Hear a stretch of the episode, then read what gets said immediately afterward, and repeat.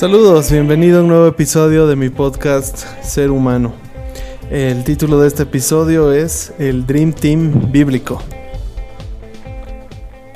Y esta semana estuvimos hablando eh, o compartiendo acerca de los equipos, acerca de por qué es importante, por qué es bueno eh, tener equipos. Y creo que va a ser algo que en unos en unos, si me, pudiera poner como profeta, creo que en, algunos años, en los años cercanos, el desarrollo de equipos va a tener tanta popularidad como el desarrollo del liderazgo o el tema del liderazgo.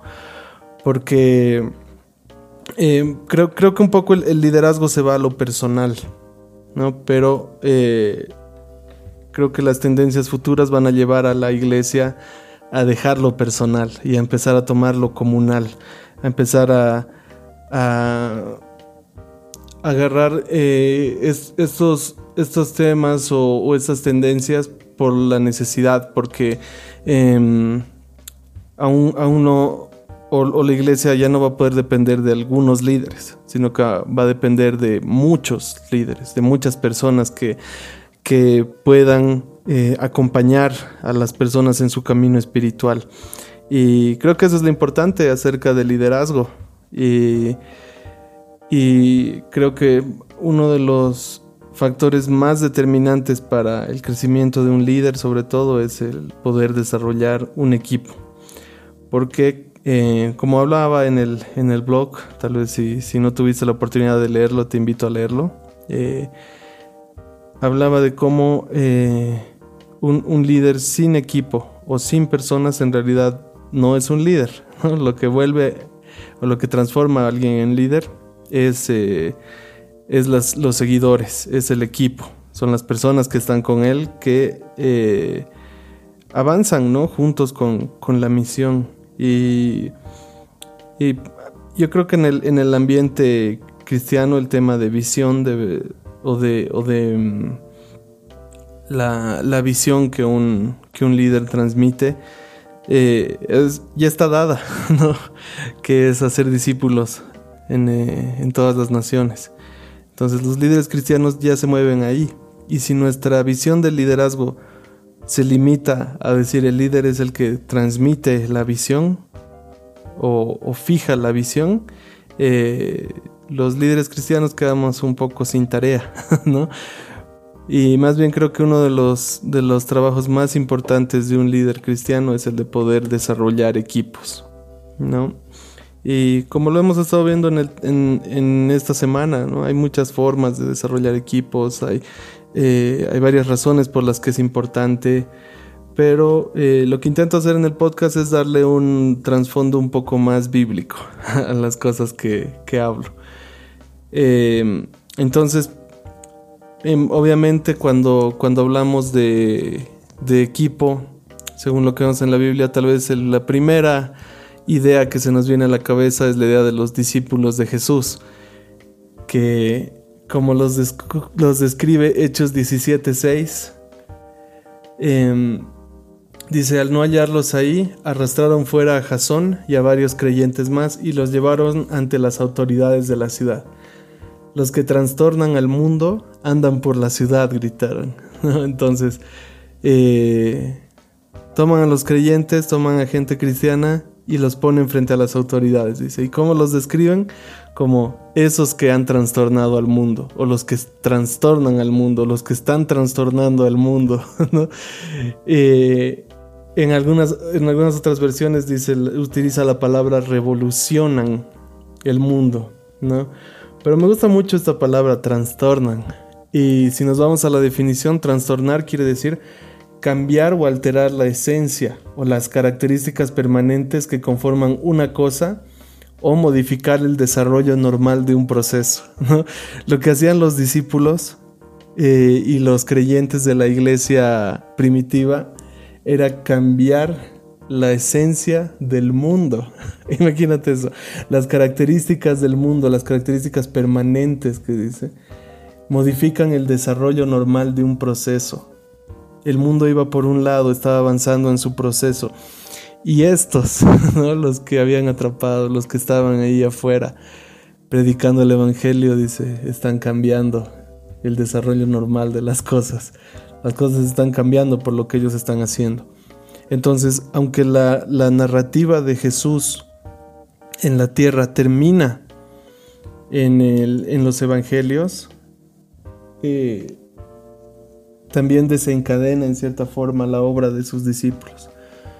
Y empiezan a ganar cierta fama, se empiezan a ser conocidos por ciertas cosas y, se mueven dentro de, de, de, otra especie de proceso en la que ya, ya no, o sea, si bien Jesús, Dios, el Espíritu Santo estaba ahí, el, el, líder como, como figura o como personaje que está ahí junto a ellos ya no está.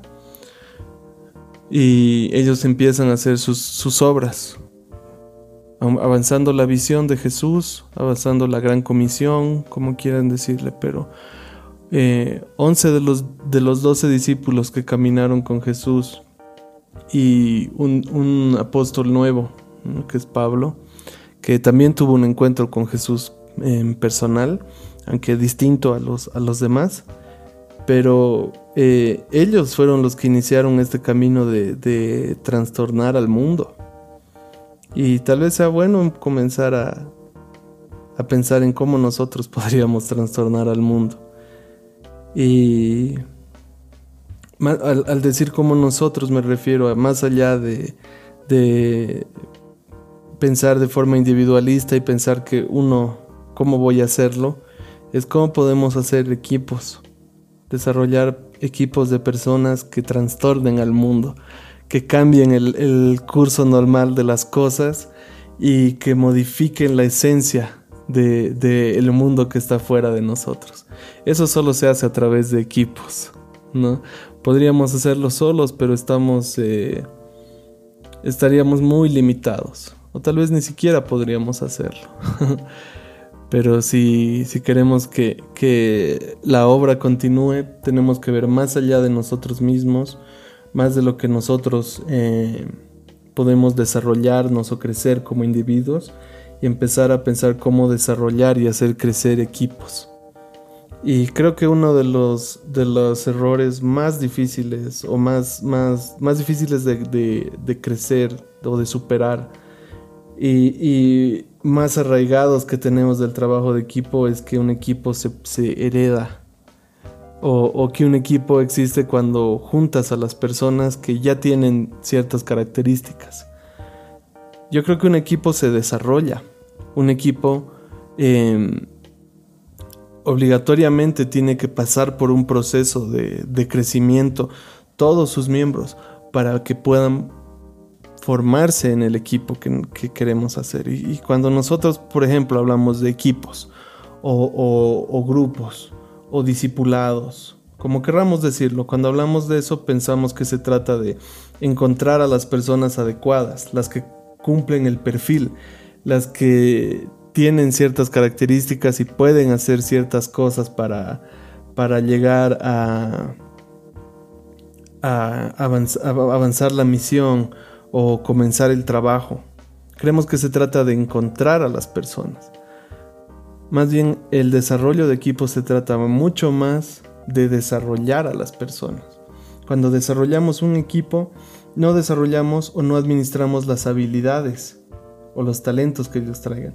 Desarrollamos a las personas de forma integral en todo lo que ellos hagan. Y, creo que el ejemplo que, que es em, el mejor ejemplo que tenemos de alguien que desarrolla eso es, es en Jesús. Y él desarrolló un equipo. Entonces vamos a ver cómo los encontró. Em, según sabemos, Andrés, Pedro, Santiago y Juan eran pescadores. Los cuatro, eh, cuando se encontraron con, con Jesús, tenían esa profesión, ¿no? Incluso Andrés y Pedro eh, estaban pescando en el momento en que Jesús los encuentra. Eh, Santiago y Juan, cuando Jesús los encontró, estaban arreglando sus redes con su padre. Entonces ellos eran pescadores expertos. Y Jesús les, les, llamó a ser pescadores de hombres. Tenemos a un, discípulo de Jesús que era un recolector de impuestos. eh, Mateo llamado Leví, que cuando Jesús lo encontró, él estaba recolectando impuestos. En Lucas 5 eh, se nos cuenta su, su historia de cómo, cómo Jesús conoce a, Mateo. Eh, entonces él era alguien que tal vez tenía cierta educación, cierta reputación, ¿no? Pero que en el fondo era considerado un, ladrón, ¿no? Luego existía un celote en su equipo que era eh, un grupo, ¿no? No puede ser algo entendido tanto así como una profesión. Em, pero ellos se involucraban bastante en la política y trataban de generar anarquía. Lo que buscaban los celotes para, para el momento en el que Jesús encontró en el momento histórico en el que Jesús entró en la narrativa, ellos estaban intentando derrocar el gobierno romano, que eh, los hebreos puedan ser libres. Eh, está alguien que, mm, se, lo identifica como un ladrón, un embaucador en Juan 12, eh, a Judas. No nos dice exactamente qué hacía Judas antes, pero lo que nos menciona de él es que era alguien que tal vez trataba de, engañar o de sacar eh, ventajas económicas de la gente, ¿no? Y que fue finalmente lo que él había hecho, ¿no? y de los demás discípulos, de Felipe, Bartolomé, Tomás, Tadeo o, Santiago, eh, no, se, no se menciona lo que ellos hacían, ¿no? solo los menciona como personas, incluso de algunos no se menciona mucho.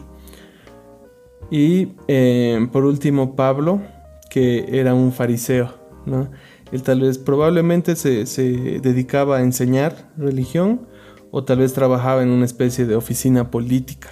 Y se ve que es alguien que, que tenía poder este, viajaba bastante, manejaba personas. Eh, entonces, em, tal vez lo último que nosotros pensaríamos al, hacer un equipo serían las personas en las que Jesús pensó. Eh, porque en primera los, los, pescadores no eran personas muy educadas en temas de... en, educación formal, ¿no? Eh, un, recaudador de impuestos era considerado un traidor para el pueblo eh, hebreo, para los judíos. Alguien que se dedicaba a trabajar eh, con los romanos era un traidor, alguien que había puesto su bienestar por encima de su gente. Y peor un celote lo hubiera visto. Eh, ningún otro líder creo hubiera podido juntar un celote y un, y un recaudador de impuestos porque para un celote, un recaudador de impuestos era alguien que trabajaba para el enemigo. Y lo mismo para un recaudador de impuestos, era alguien que estaba intentando eh, quitarle su, fuente de ingresos. ¿No? Entonces, eh, entonces em, tenemos ahí una gran diversidad para el equipo inicial de Jesús. ¿no? Y ese era su Dream Team, como decimos nosotros, ¿no? Para nosotros el equipo ideal es todos, todas aquellas personas que llegan o que tienen las habilidades que complementan o que pueden hacer lo que nosotros esperamos no hacer, ¿no? Tal vez, eh, por ejemplo, por decirlo de alguna forma, si, si yo no sé de música y yo necesito música en un ministerio, eh, parte de mi Dream Team tendría que ser un adorador, digamos, alguien que sea capísimo en eso. Pero Jesús no vio nada de eso. Él, no se enfocó en eso y más bien eh, unió a gente, a personas muy distintas. Y para poner el, la cereza en la torta, convocó a un fariseo. Y a pesar de que él ya había ascendido, fue personalmente a reclutar a Pablo. Eh, tal vez lo último que alguien cristiano pensaría en reclutar, un fariseo, alguien que, que habiendo tenido respeto un tiempo, luego fueron bastante eh, menospreciados hasta el día de hoy, ¿no? Es, casi una mala palabra cristiana, ¿no? Un insulto decirle a alguien fariseo, ¿no? Cuando en ese tiempo tal vez era algo bueno, era algo de reputación, pero incluso dentro del grupo de los apóstoles había cierto miedo hacia Pablo. Y este era su Dream Team, y Jesús pudo desarrollarlo al punto en el que ellos llegaron a ser esos que estaban trastornando el mundo. Entonces el mensaje principal para este este episodio es ve más allá de las cosas que la gente tiene o hace y, busca lo que puede ser. Si tú quieres desarrollar equipos, obligatoriamente tienes que tomar a gente que tal vez otros rechazarían y que cuando no, no se consideran, eh, como te digo, no, no se no se considerarían dentro de lo que nosotros queremos hacer, digamos, como ideales, tenemos que aprender a poder desarrollarlos. Es muy difícil que, que, la gente te llegue lista. Entonces tienes que desarrollarlos, tienes que eh, mandarlos a, a, hacer, tienes que darles confianza, tienes que enseñarles de forma paciente, tienes que involucrarte en sus vidas y generar relaciones significativas con ellos. Es un trabajo, pero Jesús ocupó mucho más de su tiempo con su equipo pequeño que en las multitudes.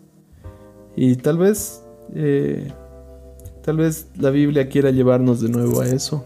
Tal vez Dios con, con la forma en la que, en la que trabajó a través de Jesús es, eh, es ese llamado a nosotros a desarrollar equipos, a trabajar con gente, a remangarnos las mangas y poner de nuestra parte, pero no a buscar hacerlo todos solos. Entonces, ese es el mensaje para este episodio espero que, puedas eh, tomar el reto de desarrollar equipos. Es muy difícil, es muy luchado, eh, hay muchas cosas de por medio en el desarrollo de equipos, pero vale la pena cuando alguien ha podido crecer eh, a través de lo que tú hiciste con el equipo. Y por último, animarte a, a dejar el individualismo y a tomar el reto de hacer equipo. Es más difícil que crezca un equipo contigo a que crezcas tú solo. Pero es mucho más em, eficiente. Porque luego vas a poder, va a poder llegar la visión a otros lugares, a otras personas, a cosas eh, que tú nunca hubieras podido hacer solo. Así que quiero animarte a, a poder trabajar en equipo. Y bueno, ese fue el episodio de esta de esta semana, eh, cerrando el tema de, trabajo en equipo. Hemos hablado de cómo, cómo podemos ir juntos. Así que avancemos juntos, vamos con la gente. Eh, yo creo que la, lucha más grande del, cristianismo eh, para esta década va a ser el individualismo. Luchar con el individualismo y eso tenemos que empezar a luchar desde la iglesia. Por eso es importante hablar de equipos y hablar de, de cómo desarrollar equipos. Y Espero que hayas estado atento a todo lo que hemos estado publicando. Vamos a tomarnos una semana de descanso. bueno, vamos a seguir publicando otras cosas, pero no vamos a tener un, tema fijo. Vamos a volver con un tema que ya está preparado, ya lo estamos ahí armando y, creo que va a estar muy bueno, pero te animo a, escuchar este episodio y, los demás que, hay disponibles ahorita en todas las plataformas en las que está. Así que nos vemos pronto. Saludos. Hay un movimiento de crecimiento espiritual y personal en la comunidad cristiana. Ahora más que nunca se encuentran podcasts cristianos con diferentes temas. Teología histórica, preguntas de origen, religión y moralidad, consejería para jóvenes, parejas y ministerios. Son algunos de los muchos temas que puedes encontrar en un podcast es tiempo de escuchar un podcast cristiano que te ayudará a crecer. Búscanos en la página de Podcast Cristiano en Español para encontrar el tuyo.